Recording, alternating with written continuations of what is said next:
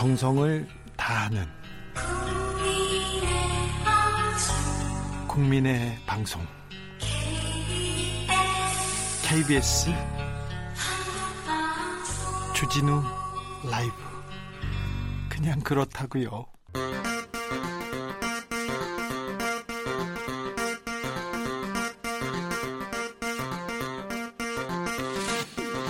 주진우 라이브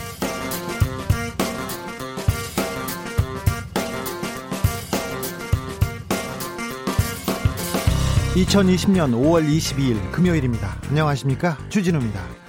미래통합당이 결국 김종인 비대위 체제로 들어갑니다. 통합당과 한국당의 합당 시기도 다음 주로 정해졌는데요. 지난 총선에서 84석이라는 최악의 성적표를 받아든 통합당 21대 국회는 웃으면서 시작할 수 있을까요? 미래통합당 워크숍에서 생긴 일들 정치연구소 영앤영에서 들여다보겠습니다.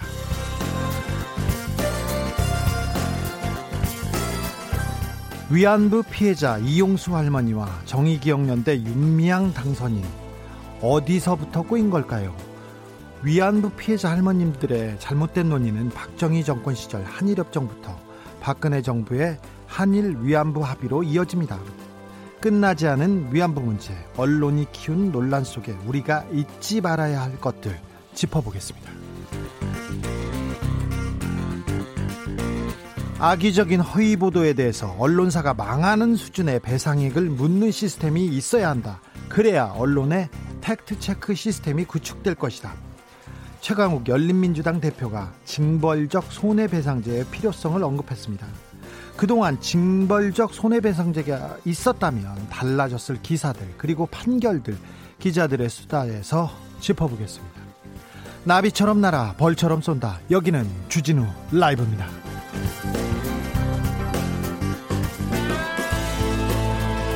오늘도 자중자애 겸손하고 진정성 있게 여러분과 함께하겠습니다.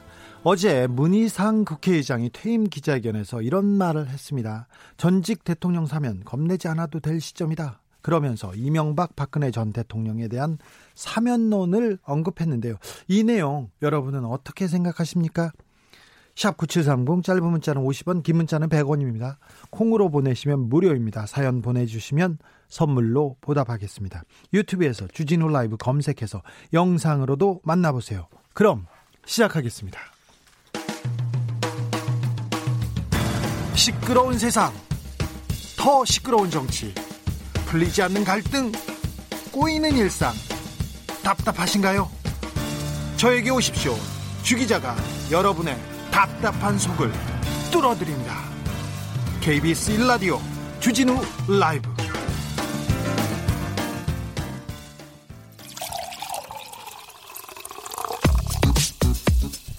만 가지 뉴스 중 진짜 중요한 뉴스만 쭉 뽑아냈습니다. 주 라이브가 뽑은 오늘의 뉴스 주스. 정상근 기자 어서 오세요. 네, 안녕하십니까? 한 주 어떻게 보내셨습니까? 네, 한 주 잘 보내고 왔습니다. 잘 보낸 줄 알고 어떻게 보내셨냐고? 어떻게 보냈냐고요? 네. 어, 매일 똑같이 보내는 걸 이게 어떻게 설명을 해야 일하고 방송하고 방송하고 네, 뭐 그렇죠. 일하고 네. 눕고 일어나고. 네. 네. 짬이 나면 네. 어떤 걸로 시간 보내는 게 좋습니까? 짬이 나면은 잡니다. 아, 그거 말고 그거 말고요. 먹는 거 말고. 어, 먹는 거 말고. 네. 그럼 인생에 뭐가 남죠? 아, 그런가요? 네. 먹고 자는 거 말고, 네. 아, 좀, 청취자가 들으면, 아, 이거 재밌겠다. 코로나 시대에 이걸 한번 배워 봤으면, 이렇게 즐겨 봤으면 하는 거 있으면, 다음 시간에는 소개해 주십시오. 어, 뭔가 취미를 만들어야 되는 건가요? 네, 그래야 됩니다. 최선을 청취자들 위해서. 네. 최선을 다해 주십시오. 코로나 상황 짚어 볼까요? 네, 그 오늘 신규 확진자가 총 20명이 나왔습니다. 20명입니다. 네, 이로써 누적 확진자가 11,142명이 됐고요. 예. 격리돼서 치료 중인 사람은 716명, 어, 그리고 사망자가 다행히 발생하지 않아서 어, 264명이 됐습니다. 네. 어, 20명의 확진자 중에 해외 유입 사례가 9명이고요. 지역 감염 사례가 11명입니다. 이태원 클럽, 이태원 클럽에서 지금 문제가 커요. 네, 계속 확진자가 나오고 있는데 그 이태원 클럽 관련 확진자가 어, 215명까지 늘어났습니다. 이렇게 많이 늘었습니다. 어, 인천 네. 학원 강사도요. 네, 맞습니다. 그 인천 학원 강사발 확진자가 지금 계속 늘어나는 상황인데다가 어, 게다가 또 불안불안한 상황이 계속 이어지고 있습니다. 어, 특히 이 학원 강사로부터 감염된 학생이 이 코인 노래방에 갔는데 여기서 또 40대 남성이 감염이 됐죠. 네. 이 남성이 주말마다 돌잔치 사진을 찍는 아르바이트를 했는데 여기서 확진자가 네. 쏟아집니다. 어, 이 뷔페에서 9명의 확진자가 나왔습니다. 전수조사한 결과입니다. 네. 한 살 아이도 확진됐잖아요. 네, 그렇습니다. 이 부모 그리고 돌잔치의 주인공이었던 한 살 아이도 확진이 됐는데 뭐 그것 때문에 이제 전수조사가 벌어졌던 거고 네. 어, 총 9명의 확진자가 발견이 된 겁니다. 예. 이 아이의 외할머니, 외할아버지였다라고 하고요. 안타깝네요. 네, 그리고 이 학원 강사의 제자로부터 감염된 고3 학생의 아버지의 직장 동료 네, 5차 감염 사례입니다. 5차 감염까지. 네, 5차 감염 정도 되면은 지역사회 확산이 어, 우려가 될 수밖에 없는 그런 상황인데 네. 어쨌든 방역 당국이 빠르게 역학 조사를 진행하고 있습니다. 네. 어, 그리고 경북 지역에서 확진자가 나왔는데 이 대구 농업 마이스터고의 학생이 확진 판정을 받은 바가 있습니다. 네. 어, 그리고 그 어머니가 추가로 확진됐습니다. 어, 당국은 이 대구 농업 마이스터고 교직원 및 학생을 대상으로 전수조사를 했는데 어, 전원 음성 네, 판정이 나왔습니다. 어, 그리고 이 서울시 양천구에 소재한 그 은혜 감리교회 전도사가 어, 그제 확진 판정을 받았는데 어, 해당 교회가 주관했던 이 원어 성경 연구회가 있었는데 어, 이때 여기에 참석한 경기도 남양주시의 목사와 교인 등두 어, 명이 또 확진 판정을 받았습니다. 이번 주말 사회적 거리두기 하셔야 되고요. 어, 생활 방역 철저히 하셔야 됩니다. 네네. 아직 끝난 게 아닙니다. 특별히 인천, 경북, 예, 서울 양천 안성 특별히 조심해 주셔야 됩니다. 조심해야 됩니다. 네, 국산 진단 키트가 어, 세계적인 인, 세계적인 인기라고 유행이라고 말할 수는 없지만 어, 굉장히 그 어, 우리 그 진단 키트의 우수성이 세계적으로 인정받고 있습니다. 무려 110개국에 수출됐다네요. 네, 전 세계 모든 국가의 절반이 국내산 국산 키트를 어, 사용한다 이렇게 보시면 될 것 같습니다. 예. 어, 식품의약품안전처가 오늘 어, 지난 20일 기준으로 그 73개의 코로나19 진단 키트가 이 수출용 허가를 받아서 뭐 미국, 이탈리아, 브라질, 사우디아라비아, 이집트, 인도네시아 등등 어, 총 110여 개국에 수출 중이다라고 밝혔습니다. 예. 어, 뭐 이 중에서는 뭐 유전자 증폭 등 이 분자 진단 방식 뭐 등등이 있는데 어쨌든 지난 19일까지 전 세계 5,646만 명이 이 코로나19 진단 검사를 받을 수 있는 물량이 해외로 나갔다라고 덧붙였습니다. 예, 한국산 진단 키트가 세계 곳곳에서 활약을 하고 있는데 네. 어, 특히 이제 미국 식품의약국의 긴급 사용 승인을 받아서 이 사실상 global standard가 된 어, 국산 진단 키트가 7개가 돼가지고 네. 앞으로 수출이 더욱 늘어날 전망이라고 합니다.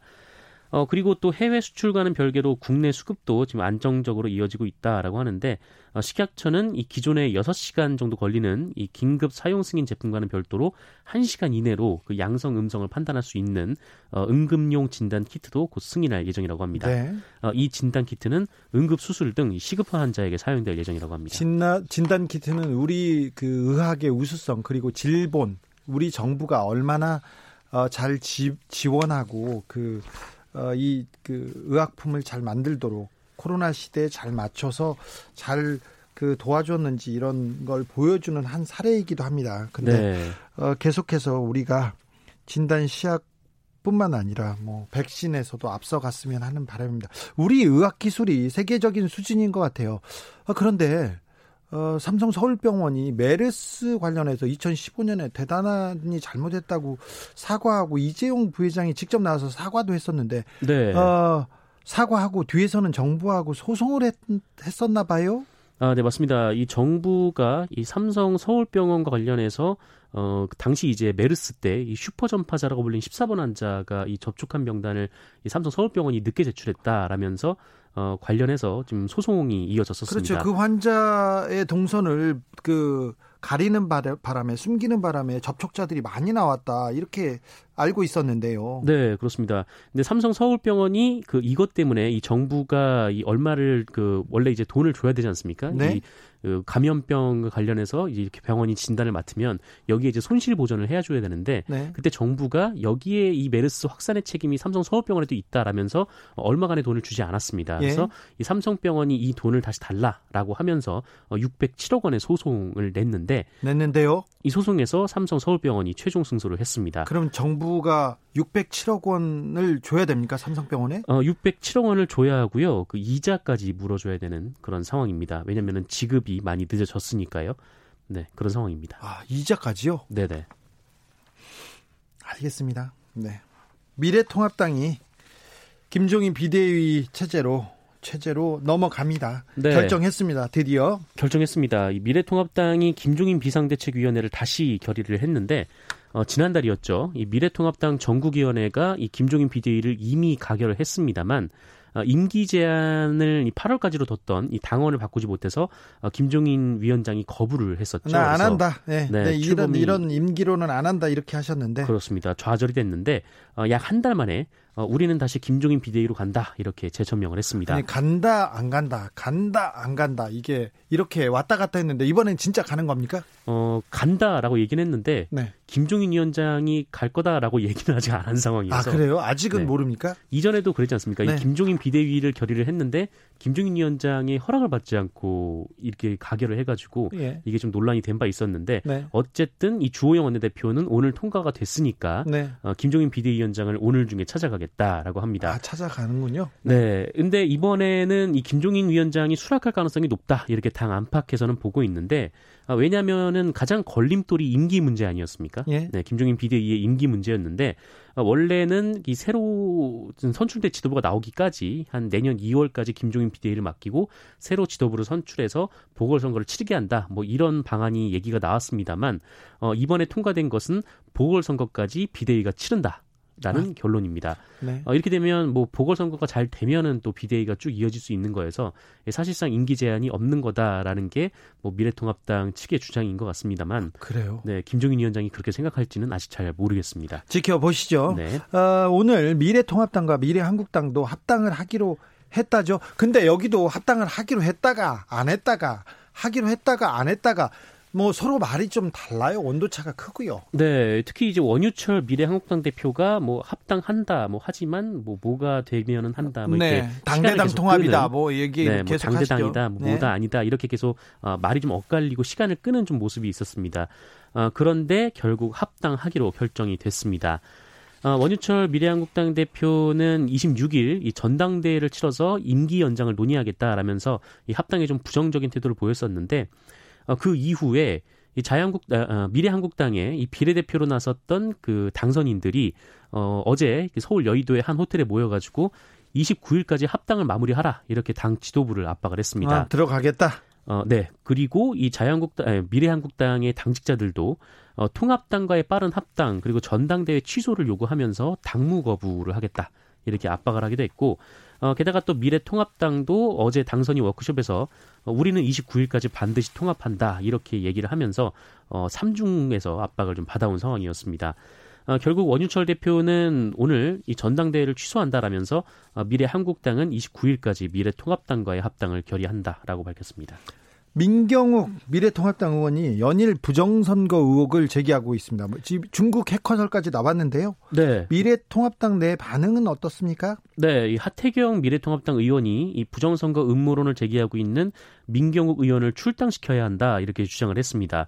뭐 비판은 여기저기서 나왔는데 이 출당 주장까지 나온 것은 이번이 처음입니다. 그렇네요. 예, 말씀하신 대로 민경우 의원은 뭐 원래는 이제 투표용지가 새 나갔다라면서 의혹을 제기했다가 어, 이 투표용지가 누군가로부터 빼돌려져 전달된 사실이 알려지면서 좀 궁지에 몰렸었는데 검찰 수사를 받고 있죠. 네, 이 최근에는 이 중국의 해커가 전산을 조작했다라면서 어, 본인이 그 암호를 풀었다라고는 했지만 뭐 이것도 좀 믿을 수가 없다라는 어, 반박에 어, 직면을 했었습니다. 네. 어, 이에 하태경 의원은 자신의 페이스북을 통해서 이 민경욱 의원 때문에 이 미래통합당이 괴담 정당으로 희화화되고 있다라면서 어, 미래통합당은 민경욱을 출당 안 시키면 윤미향 출당 요구할 자격도 사라진다 이렇게 주장을 했습니다. 어, 그러면서 이 중국 해커 발언을 언급하면서 이 좌충우돌 민경욱 배가 이제 산으로 가다 못해 헛것이 보이는 단계 이렇게 비판하게 됐습니다. 어, 미래통합당 내에서도 민경욱 의원을 비판하는 목소리가 있는데요. 네. 또 찬성하고 지지하고 응원하는 목소리도 있습니다. 황교안 대표가 전화를 했다라고 민경호 의원이 주장을 했었죠. 네. 네.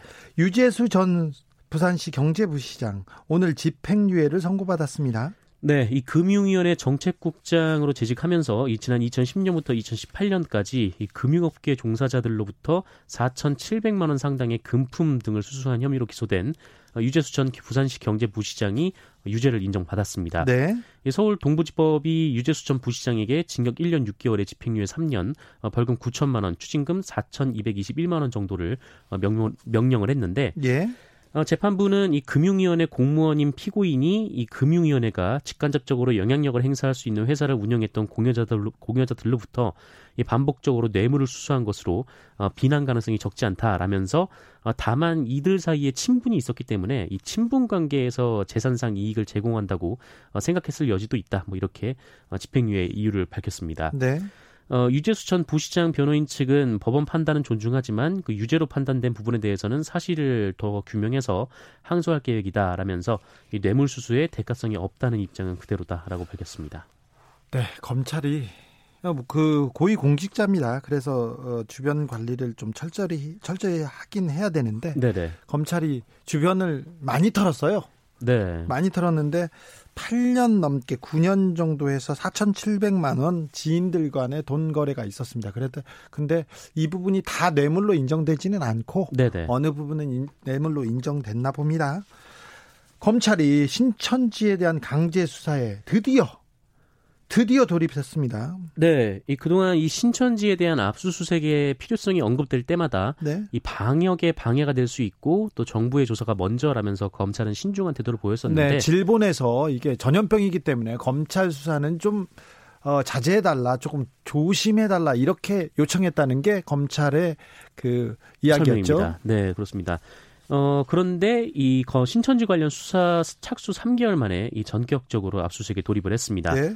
어, 이번 압수수색은 이 전국 신천지 피해자 연대가 지난 2월 이 감염병 예방법 위반 그리고 특정경제범죄 가중처벌법상 횡령 배임 혐의로 어, 교주 이만희 총회장을 대검찰청에 고발하면서 이루어졌는데 지금 3개월 만에 검찰이 어디 어디를 그 압수수색했습니까? 네, 신천지 과천총회 본부 그리고 네. 가평의 평화의 공전 그리고 부산, 대전, 광주 등의 신천지 시설 어, 그리고 이만희 교주를 포함해서 각 지파 관계자들의 자택, 사무실 등입니다. 어, 대대적인 수사라고 볼 수 있겠네요. 네, 그렇습니다. 어, 검찰의 이번 압수수색은 이 코로나19 확산세가 크게 꺾여서 안정세로 들어섰기 때문이다라는 얘기도 있는데 어, 그럼에도 뭐 지금 증거가 남아 있겠느냐라면서 어, 늦장 대응이다 이런 지적도 나오고 있습니다. 압수수색이 어, 수사를 위한 증거를 확보하려고 가는 것도 있지만 그리고 수사가 마무리돼서 어느 정도 그 증거를 보강하려고 들어가는 그 의미도 있기 때문에 네. 어, 검찰 수사를 좀 지켜보자고요. 네.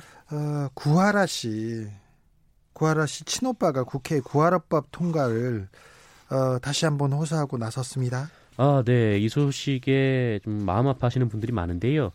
어, 가수 고 구하라 씨의 이 친오빠 구호인 씨가 오늘 이 부양 의무를 게을리한 이 상속자는 재산을 상속받지 못하도록 하는 어, 이른바 구하라법 구하라법에 그 21대 국회 처리를 촉구를 했습니다. 네.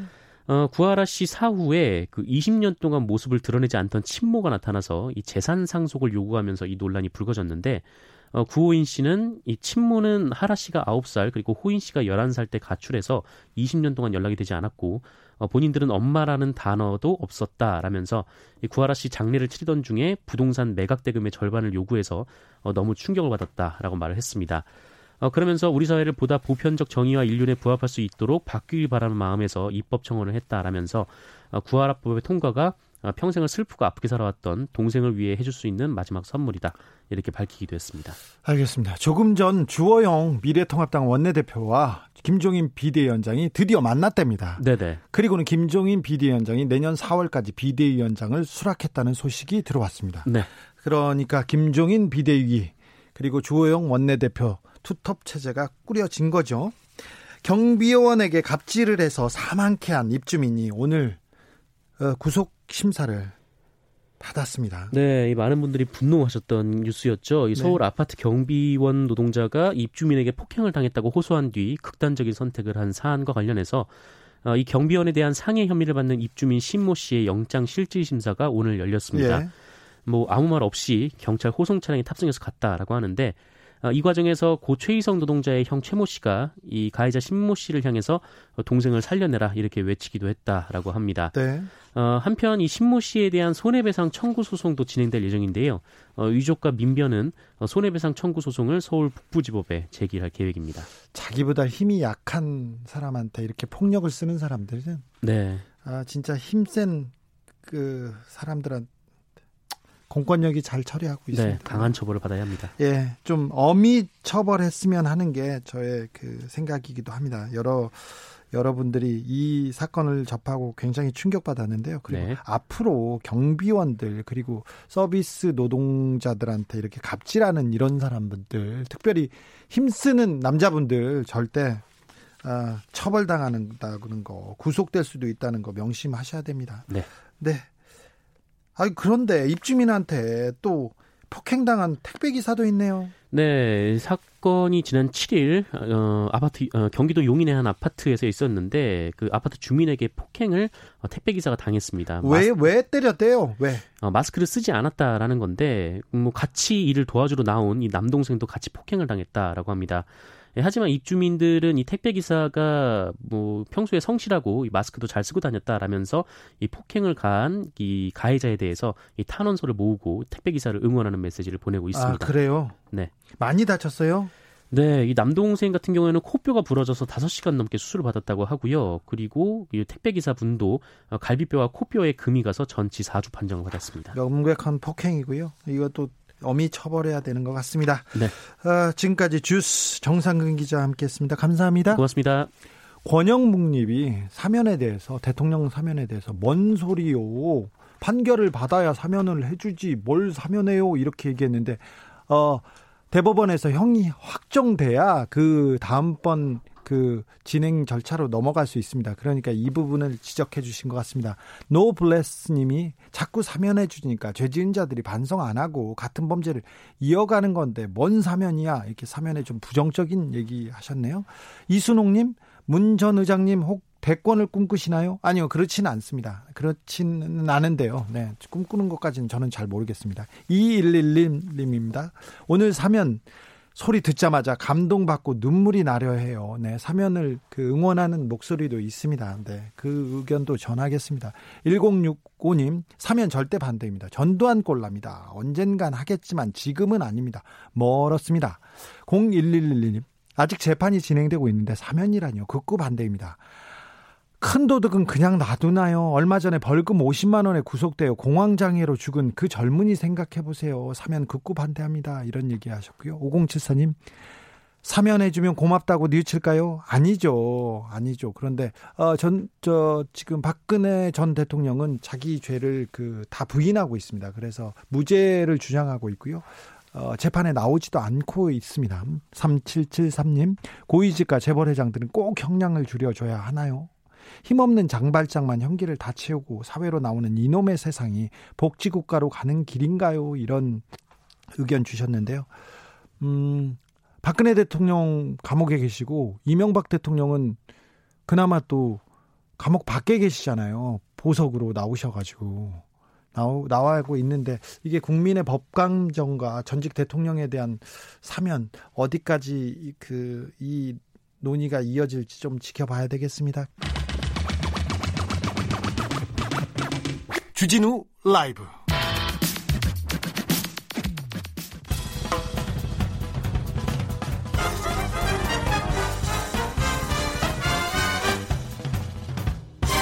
훅 인터뷰 모두를 위한 모두를 향한 모두의 궁금증 방심하면 훅 들어갑니다. 훅 인터뷰. 위안부 피해자 이용수 할머니 기자회견 이후에 윤미향 당선인을 위한 논란이 커지고 있습니다. 계속 커집니다. 이 논란 속에서 우리가 관심을 갖고 들여다, 봐야 될 문제점이 무언지 우리 짚고 넘어가겠습니다. 특별히 이 위안부 문제는 한일협정 그러니까 박정희 정권 때부터 꼬이기 시작했어요. 그러다가 박근혜 정부 당시에 한일 위안부 합의 졸속으로 처리됐고 그 위안부 합의를 처리하려고 양승태 대법원이 얼마나 많은 사법농단을 저질렀습니까? 그래서 이 논의들이 지금쯤 어디 와 있고 우리는 놓치지 말아야 될 게 뭔지 짚어보겠습니다. 정의기억연대 법률 전문위원인 송기호 변호사 모셨습니다. 안녕하세요. 예, 건강하시죠? 네. 변호사님이 여기서 왜 나와요? 네. 각종 어. 각종 다른 전문 분야가 있는데 이 부분에서도 뒤에서 어, 일하고 계셨군요. 네, 반갑습니다. 네. 반가운 일은 아니에요, 이거는. 그죠? 네, 맞아요. 어, 자, 정의기억연대, 그리고 윤미향, 뭐, 피해자 할머니, 어, 너무 많은 그 뉴스가 쏟아져서 잘 모르겠어요. 예. 이, 그, 이 사건의, 이 사건의 핵심이 뭡니까? 뭘, 어떤 문제입니까, 지금?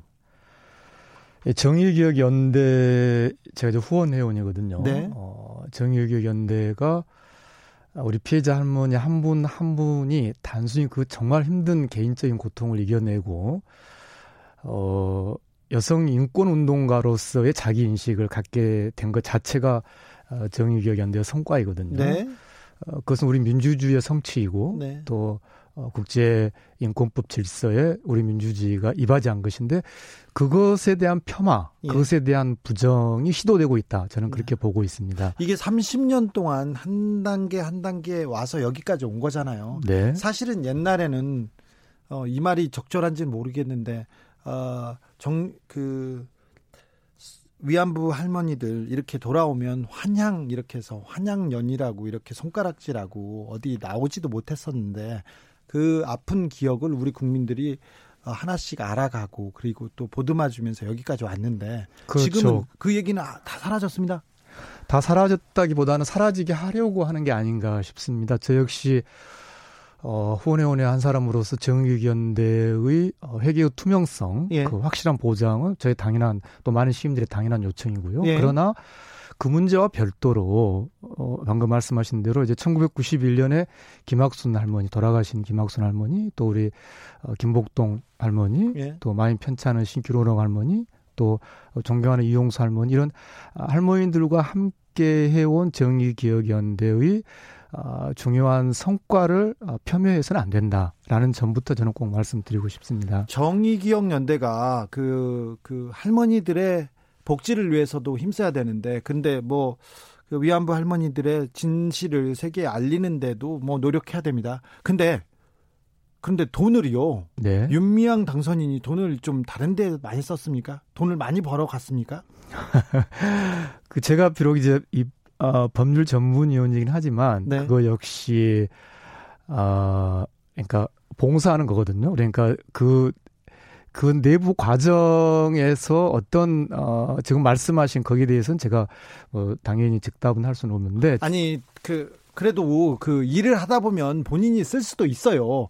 어 국민들도 지금 비판하는 윤미향 당선인을 비판하는 사람들도 아 자기가 쓸 수도 있다 이렇게 어느 정도 쓸 수는 있다고 생각하는데 그 액수가 큽니까? 얼마나 됩니까?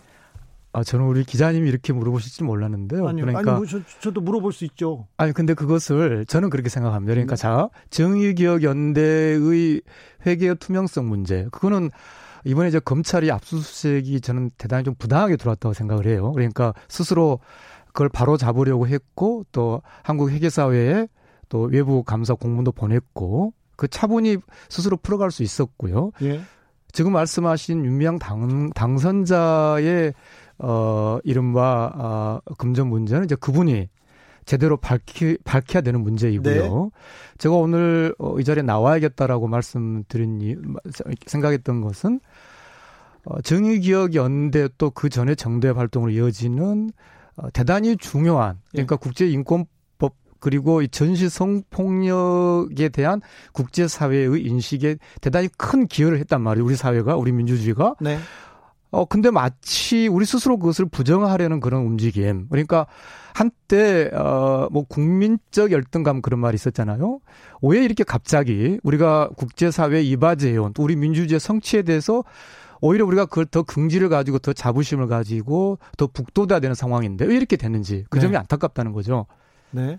자, 빵빵빵님 질문입니다. 할머니는 어디서 그렇게 화가 나셨어요? 이렇게 얘기하는데 정작 피해자이신 이용수 할머니는 왜 그렇게 정의연과 윤미향 전 대표에 대해서 격앙된 감정을 가지신 걸까요? 아, 유용수 할머님은 이제 제가 아, 박근혜 정권의 2015년 128 합의, 합의 직후에 네. 부터 이제 만나 뵙고 또 가장 아, 최근에 이제 문희상 의장 안의 문제점들을 지적할 때 이제 같이 계셨죠. 어, 저는 지금도 어, 여성 인권 운동가로서의 이용수 할머니의 확고한 자기 인식을 존경하고요. 네. 그러나 지금 방금 말씀하신 그런 섭섭함, 서운함, 어, 그 뿌리에 대해서는 정말 저는, 어, 제가 그걸 말씀드리기는 좀 어려울 것 같습니다. 근데 서운함이 예전부터 좀 있으셨어요? 아니요, 저는 그걸 느끼지 뭐? 못했습니다. 자, 그러면 얘기를 좀, 아, 과거로 어디부터 잘못됐는지 이렇게 가야 되는데, 어, 한일협정이 이 그, 그 위안부 할머니들의 피해, 이 그 잘못된 씨앗이 한일협정에서 시작되죠. 지금 이제 1993년에 고노다마가 나왔지 않습니까? 네. 이 고노다마는 적어도 어 위안부 피해자 할머니 문제의 본질 그러니까 실체를 인정하고 예, 일제 식민지 시기의 강압성 그 위안부 문제 본질을 인정했단 말이죠. 근데 문제 원인은 아베 정권 이후에 어 이 위안부 피해자 문제의 본질을 아베 정권이 부인한 데서부터 이 문제가 시작한 네. 거죠. 예. 그래서 근데 박근혜 정권에서는 그 아베 정부의 그 요구를 다 들어주고 그것도 밀실에서 다 도, 들어주고 위안부 할머니들한테 돈을 조금 남겨놓고 이렇게 갔죠 지나갔죠. 가장 쟁점이 자 우리가 지금 저 독일의 홀로코스트에 비유한다면 네. 일본이 국가 책임을 인정하느냐인 것입니다. 그러니까 전시 성폭력으로서의 위안부 본, 문제의 본질을 일본이 인정하느냐. 즉 어, 유엔 총회에서 결의한 어, 사실 인정 그리고 진실의 완전하고 대중적인 공개라고 하는 위안부 피해자 문제의 어, 첫 출발 그 본질을 일본이 부인하고 있기 때문에 문제가 시작한 것이죠. 네. 그런데 네. 근데 우리가 앞으로 나가야 되는데 일본 극우, 일본 보수들, 일본 언론들, 일본 정치인들이 되게 신났어요. 우리 지금 정의기억연대에서 나오는 그 기사를 보고 좀 가슴이 아픕니다. 그러니까 정의기억연대의 회계 투명성을 확실하게 요구하는 것은 저 역시 마찬가지고요. 네. 그러나 제가 여러 번 강조합니다만 아, 우리 민주주의의 성취인 정의기억연대의 그동안 활동을 통해서 어 93년 고노다마 그리고 96년에 유엔 아, 인권 소위에서 유엔 결의가 있었고요. 또 98년에 유엔 맥북을 보고서 그리고 2007년에 미국 하원 결의, 즉 전시 성폭력의 문제 심각성을 국제사회가 인식하고 일본이 전시 성노의 문제 해결에 적극 나서야 된다는 이러한 중요한 성취가 있었단 말이죠. 예. 어, 따라서 이 위안부 전시 성폭력 문제야말로 예. 일본이 아 전후 질서에서 어 일본이 평화국 국가의 틀 내에 머무르게 하는 가장 어떤 강력한 봉인이었죠. 네.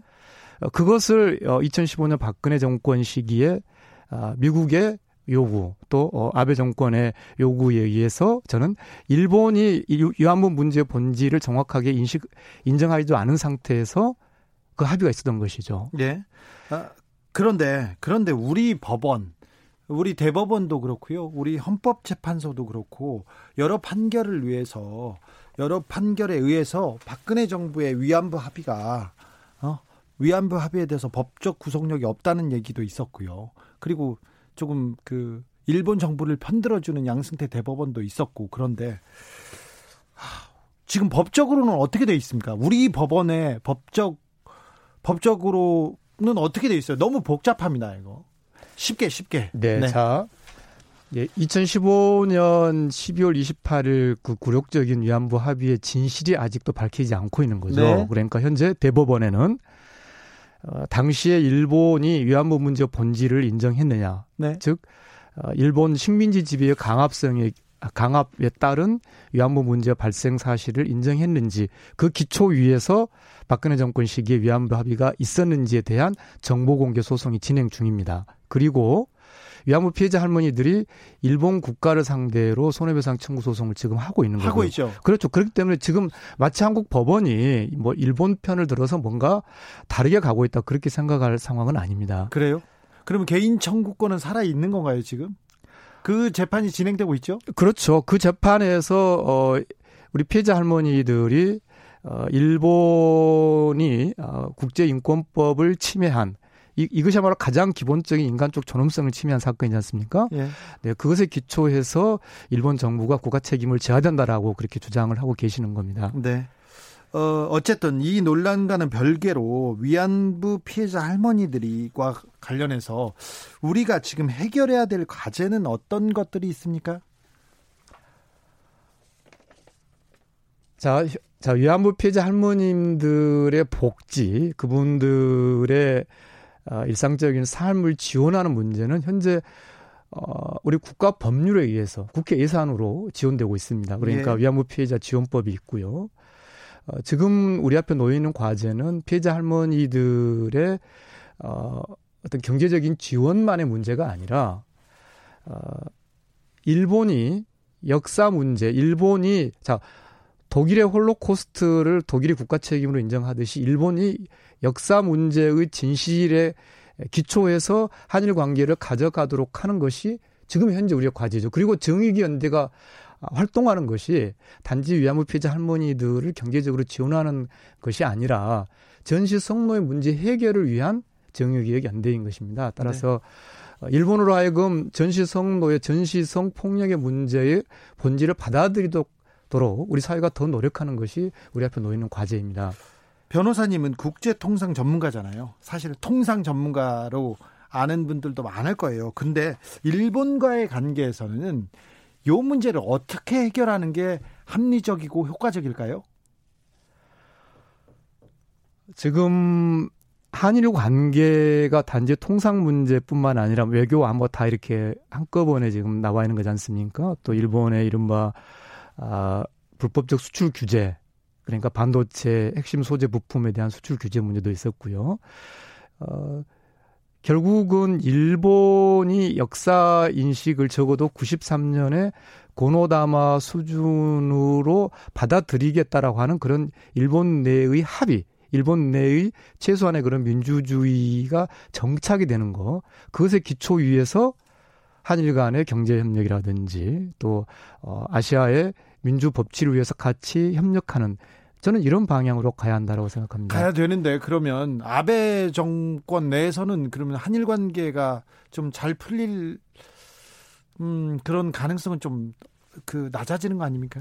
아베 정권이 영원하지는 않겠죠. 더구나 위안부 문제야말로 일본 내에서도 광범위한 어떤 어, 공감대를 가지고 있는 그런 문제입니다. 그러니까 가, 이른바 일본이 이야기하고 있는 강제징용공 문제와는 달리 어, 일본의 대다수 시민사회는 적어도 할머니들 위안부 피해자 문제야말로 어, 일본이 어, 그 강제성, 그 본질을 회피해서는 안 된다라는 그런 어, 다수의 그런 토대가 있거든요. 93년 고노다마도 거기서 나왔고요. 따라서 그 고노다마에 기초한 일본의 시민사회, 일본의 민주 세력과 끊임없이 소통하고 어, 협력하고 연대하는 것이 대단히 중요하다고 생각합니다. 저 정치자들 질문 몇개 네. 드릴 텐데 네. 좀 아플 수도 있습니다. 네. 6762님입니다. 30년 넘게 잘하면 뭐 하나요? 하루 잘못하면 잘못한 겁니다. 자원봉사 할머니 이용했네요. 이렇게 이런 따가운 시선이 있는데 어떠 어떻게 하죠? 30년 동안 하루 잘못할 수는 있는데 그래도 잘못했다 이렇게 생각하는 사람들이 좀 있습니다. 어, 저는 아까 말씀드렸다시피 정의의 연대와 어떤 경제적인 이해관계 있는 사람이 아니에요. 네? 뭐 거기서 뭘 받고 뭐 하는 사람이 아닙니다. 오히려 봉사하고 돈을, 돈을 내는 사람이죠. 네. 그런 저의 입장에서 저는 어, 할머니들을 이용했다고 전혀 생각하지 않습니다. 자, 어, 회계에서 일부 불투명이 있다. 좀뭐 문제가 있을 수 있다. 그런 부분은 제대로 바로 잡으면 되는 것이고요. 어, 그렇다고 해서 정유기업 연대가 가지고 있는 아, 아시아 질서 또 세계 평화에서의 굉장히 중요한 그 위치, 그 성취, 그 자부심을 우리가 절대 놓아서는 안 되는 거죠. 네. 오히려 저는 그분에게 묻고 싶습니다. 왜 그동안 정의개혁연대에 대해서 우리 같은 많은 시민들이 함께 했느냐. 우리가 이룩한 성과를 이렇게 쉽게 지금 제대로 어 확인되고 있는 부분도 그다지 많지 않잖아요. 심지어 어, 정의연대가 뭐 이른바 뭐 북한 간첩하고 예, 연결됐다고 이렇게 예, 얘기하는. 근데 그거는 전혀 사실 아닌 것을 확인됐지 않습니까? 그렇기 때문에 저는 자 회계 투명성은 제대로 보장, 저도 요구하고 있고 제대로 보장해야 된다. 그러나 그것이 우리가 지금까지 이룩한 성취와 자부심을 훼손해서는 안 된다는 거죠. 네. 어, 최근에 그 보수 언론뿐만 아니라 어, 거의 대부분의 언론이 정의 기억 연대에 회계 부정이라고 하는 회계적인 불투명 그리고 다른 부분에 대해서 비판하고 비난하는 부분에 대해서 그런 언론을 보고는 어떤 생각 드세요? 자, 정의회계 연대가 대, 한회계사회에 정식으로 요청을 했죠. 감사를 해달라. 예. 그리고 일테면 국세청의 공시 시스템 중에 어, 그 자체의 오류든 또는 정의회계 연대의 불철저함으로 인해서 발생한 오류나 미숙은 바로 잡는 것이죠. 네. 그런데 그것과는 별도로 마치 정의회계 연대의 성취와 성과 자체를 부정하고 폄하하려는 그런 악의적인 보도는 저는 어, 후원회원의 한 사람으로서 네. 어, 대단히 이해할 수 없다. 그러니까 정의유격 연대의 오랜 활동은 몇 사람 개인들의 활동이 아니거든요. 네. 그리고 특히 사실 확인 제대로 안 되는 보도들, 이를테면 어, 방탄소년단의 무슨 뭐 기념품이 전달이 안 됐다라든지 뭐 그것도 사실 허위 보도지 않습니까? 사실 아니잖아요. 아, 허위 보도였습니까? 그럼요. 예. 그리고 뭐 3천 얼마 몇만 원을 뭐 맥주 뭐 썼다. 그것도 사실 사실 아니잖아요. 네, 네. 그 부분은 예. 사실 아니죠. 예. 그렇기 때문에 자,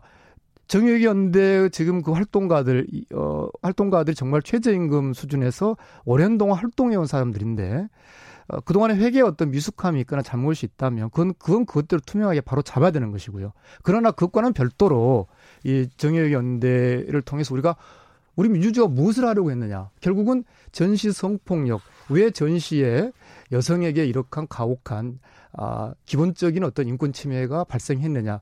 그것에 대한 국제사회의 진시, 국제사회가 그 심각성을 인식하고 그런 질서를 다시는 만들지 않을 수 있는 즉, 이 할머니들은 본인들을 여성 인권 운동가로 생각하고 있습니다. 그러니까 전시 성폭력 없는 국제 질서를 만들기 위한 국제 운동에서의 우리의 중요한 성취를 우리는 그 단 한 한채 의심도 없이 저는 그것을 긍지와 자부심을 가져야 한다고 생각합니다. 알겠습니다. 여기까지 듣겠습니다. 지금까지 정의기억연대 법률전문위원 송기호 변호사였습니다. 감사합니다. 네, 고맙습니다. 윤미향 전 대표나 또 이용수 할머님의 추가 입장이 나오면 다시 한번 이 문제 정리해 보도록 하겠습니다.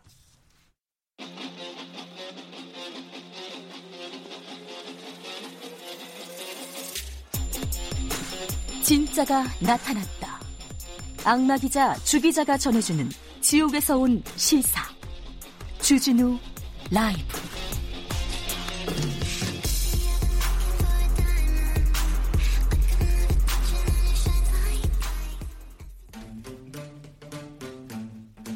청년이 보고 듣기고 듣고 느끼는 듣고 느끼면 듣기고예요. 죄송합니다. 우리 사회 그것이 궁금하다. 청년에게 묻는다. 요즘 뭐 하니? 금요일은 영화로 읽는 시사, 영화 리뷰를 전문으로 하는 라이너 씨와 함께합니다. 어서 오세요. 네, 안녕하세요. 오늘 영화는 어떤 영화인가요? 네, 오늘 영화는 스포트라이트라는 작품입니다. 네. 네, 보스턴에 본사를 두고 있는 보스턴 글로브라는 신문에서 이 가톨릭 보스턴 지역에 있었던 가톨릭 신부들의 아동 성범죄를 고발하는 기사를 냈고요. 매우 유명한 영화죠? 네, 그걸로 플리처상을 받기도 했었는데요. 네. 그런 작품입니다. 실화를 바탕으로 했습니다. 네. 어, 우리나라랑 미국은 실화를 바탕으로 한 영화를 만들 때좀 네. 다른 양상을 보입니다. 어떤 양상이요? 미국 같은 경우는 모든 실명을 다 쓸 수 있습니다. 네. 영화에서 실명을 그대로 언급해요. 최근에 개봉한 바이스 같은 영화는 지금 백악관에 있는 사람임에도 불구하고 예전 부시 행정부 때 어떤 일을 했다는 이유로 실명으로 언급이 돼요. 네, 바이스는 딕 체니. 네. 그러니까 부시 대통령 때 어, 부통령을 했던 vice president 역할을 했던 딕체니 관련된 네, 영화였죠. 네, 그렇죠.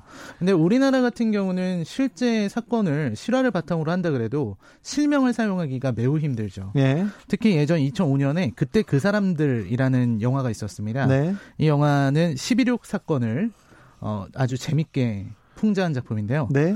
그 작품이 나왔을 때 이제 박정희 전 대통령의 아들인 박지만 씨 소송했잖아요. 아, 예. 소송. 네, 두 분이 소송을 해가지고 그게 어, 상영금지 가처분은 기각했지만 일부 장면을 삭제하라는 법원의 명령이 있었어요. 아, 그랬죠. 네, 그래서 실제로 삭제하고 올리기도 했었습니다. 예. 그런 걸 보면은 좀 아쉬운 부분이 좀 있죠. 네. 그래서 미국 영화는 이 영화는 실화를 바탕으로 합니다. 이렇게 얘기를 하고 우리나라 깔끔하게. 영화는 우리나라 영화는 좀 반대로 얘기하잖아요. 네, 우리는 이 영화는 실화 실화가 아니 허구에 그 기초했으며 뭐 실제 지명 인물과는 상관없습니다. 이걸 길게 쓰죠. 자, 그럼 본격적으로 스포트라이트 가보죠. 네, 보스턴 글로브에 이제 새 편집국장이 나타납니다. 마티 베런이라는 인물인데요. 이 편집장은 독자들에게 가치 있는 기사를 추구하는 인물이에요. 이때 사건 취재 이야기를 합니다. 사실 이 지역의 개호건이라는 신부가 교구를 옮겨 다니면서 아동을 성추행했다라는 그런 내용을 고발했던 게러비디언 변호사의 주장이 있었거든요. 네. 그 주장을 언급하면서 우리는 왜 이런 걸 기사로 쓰지 않느냐. 이거를 탐사보도 전문팀 스포트라이트 너희들이 맡아서 한번 해봐라. 네. 이렇게 지시를 하게 되죠. 미국에서도 종교를 건드리는 것은 쉽지 않은 일입니다. 그리고 가톨릭은요. 마피아 같아요. 마피아 같은 어, 왜 마피아 같았냐면 그리고 그 폭력 조직이라는 게 아니라 음. 신부들의 잘못은 잘 드러나지 않습니다. 서로 좀 덮어주는 그런 경향이 있습니다. 네, 어, 정확히 알고 계십니다. 여기서 영화에서도 마찬가지입니다. 게다가 또 보스턴은 가톨릭 인구가 많은 편에 속하는 지역이라고 합니다. 굉장히 보수적인 지역이고요. 그렇죠. 네. 그래서 사실 이 마틴 마티 베런 편집장이 관례적으로 이 기사를 내야 되니까 추기경을 만나는데요. 추기경이 은근히 압박도 하고 회유도 합니다. 지역사회가 좀 도와줄 테니까 뭐 이런 식으로 회유를 하는 거죠. 그리고 그럼에도 마티 베런이 아, 언론은 독립성이 생명입니다 하고 돌아서니까 선물로 이 가톨릭 문답집을 줘요. 교리 문답집을. 까불지 말라는 뜻이죠. 네. 이런 뜻으로 그런 걸 전해주기도 합니다. 그런데 그 회유, 은근 협박일 수도 있는데 네. 이런 수위가 우리나라보다 훨씬 좀 낮더라고요. 네. 그래가지고 어, 스포트라이트 팀이 열심히 막 탐사 보도 했다는데 우리나라는 사실 생명의 위협 있고 막 구속영장 청구되고 감옥 갈고 갔고 음. 막 그렇거든요. 그리고 제3세계는 더한데 네. 미국은 좀 언론 언론이 좀 중시되고 민주화된 나라이기 음. 때문에 그 아 협박이 좀 수위가 낮구나 이런 생각이 드, 들었습니다. 좀 우아한 편이군요. 네, 그랬다는 생각이고 제 생각입니다. 네. 여기서는 이제 피해자를 생존자들이라고 불러요. 아, 끔찍했어요. 끔찍해. 네, 이 생존자들이라고 부르는 이유가 사실 가톨릭 신부들이 이 남자 아이를 보통 노린다고 합니다. 남자아이를 노리는 이유는 남자애들은 성추행을 당했을 때 뭐 이렇게 허벅지를 만진다든지 혹은 내 신체를 만져봐라 혹은 뭐, 어, 뭐 성행위를 하자 뭐 이런 식으로 했을 때 남자애들은 그걸 수치스럽게 여겨서 고발하는 비율이 좀 적다 그래요. 그렇기도 하고요. 이 신부는 그 병자였어요. 환자죠. 그렇죠? 병이죠. 네, 음. 그렇게 보기도 합니다. 네. 근데 이 신부들이 또 많기도 하고요. 또 신부들은 되도록이면 가난하고 어, 힘이 없고 편모스라이거나 편부스라인 아이들을 노립니다. 그래야 네. 법적 조력을 받거나 부모의 도움 못 받으니까요. 또 가난한 가난한 집의 부모들은 워낙 또 종교에 의지하는 마음 심적으로 의지하는 게 너무 강하고 예. 그래서 실제로 신부님이 집에 오세요. 그게 나를 성추행하려고 오는 거거든요. 근데 엄마는 이제 예수님이라도 오신 것처럼 받아들이고 어 성추행을 엄마에게 얘기를 해도 어머니는 어, 쿠키를 구워주면서 신부님을 대접하는 겁니다. 네. 그래서 이런 일이 벌어지기 때문에 사실 여기 피해자들은 마약에 의존하거나 커가면서 술에 의존하고 또 자살을 선택하기도 합니다. 아, 그걸 다 견뎌내서 이제 생존자들이라고 부르는 거죠. 그렇죠. 이 경화, 영화가 어떻게 끝을 맺죠? 아, 이제 스포트라이트 팀이 온갖 압박을, 물론 우리나라에 비하면은 온건한 압박이지만, 예, 진실에 다가갑니다. 그때 이제 나온 게 최종적으로 한 70명 정도나 되는 인물들이 아동 성추행을 했다는 게 밝혀지고요. 그리고 이 문서를 전부 공개하고 결국 많은 어려움을 이겨내고 자기 내부에서도 어, 좀 어려움들이 있었어요. 근데 라이너 씨가 이 영화를 오늘 들고 온 이유가 뭡니까? 네, 이 영화를 들고 온 이유는 이제 언론의 가치를 말하는 영화이기 때문이죠. 네. 사실 이 사건이 벌어졌을 때 여기 있었던 변호사든 경찰이든 그 누구도 이 사건에 대해서 말할 수 없었습니다. 네. 경찰들은 신부님 손에 수갑을 채운다는 것 자체를 굉장히 부담스럽게 생각했어요. 누구나 알고 있었지만 누구도 말할 수 없는 그런 서로 서로 덮고만 있었던 거죠. 그런데요. 그, 그때 언론이 결국 기자들의 무기가 나오게 됩니다. 기자들은 수첩이 무기잖아요.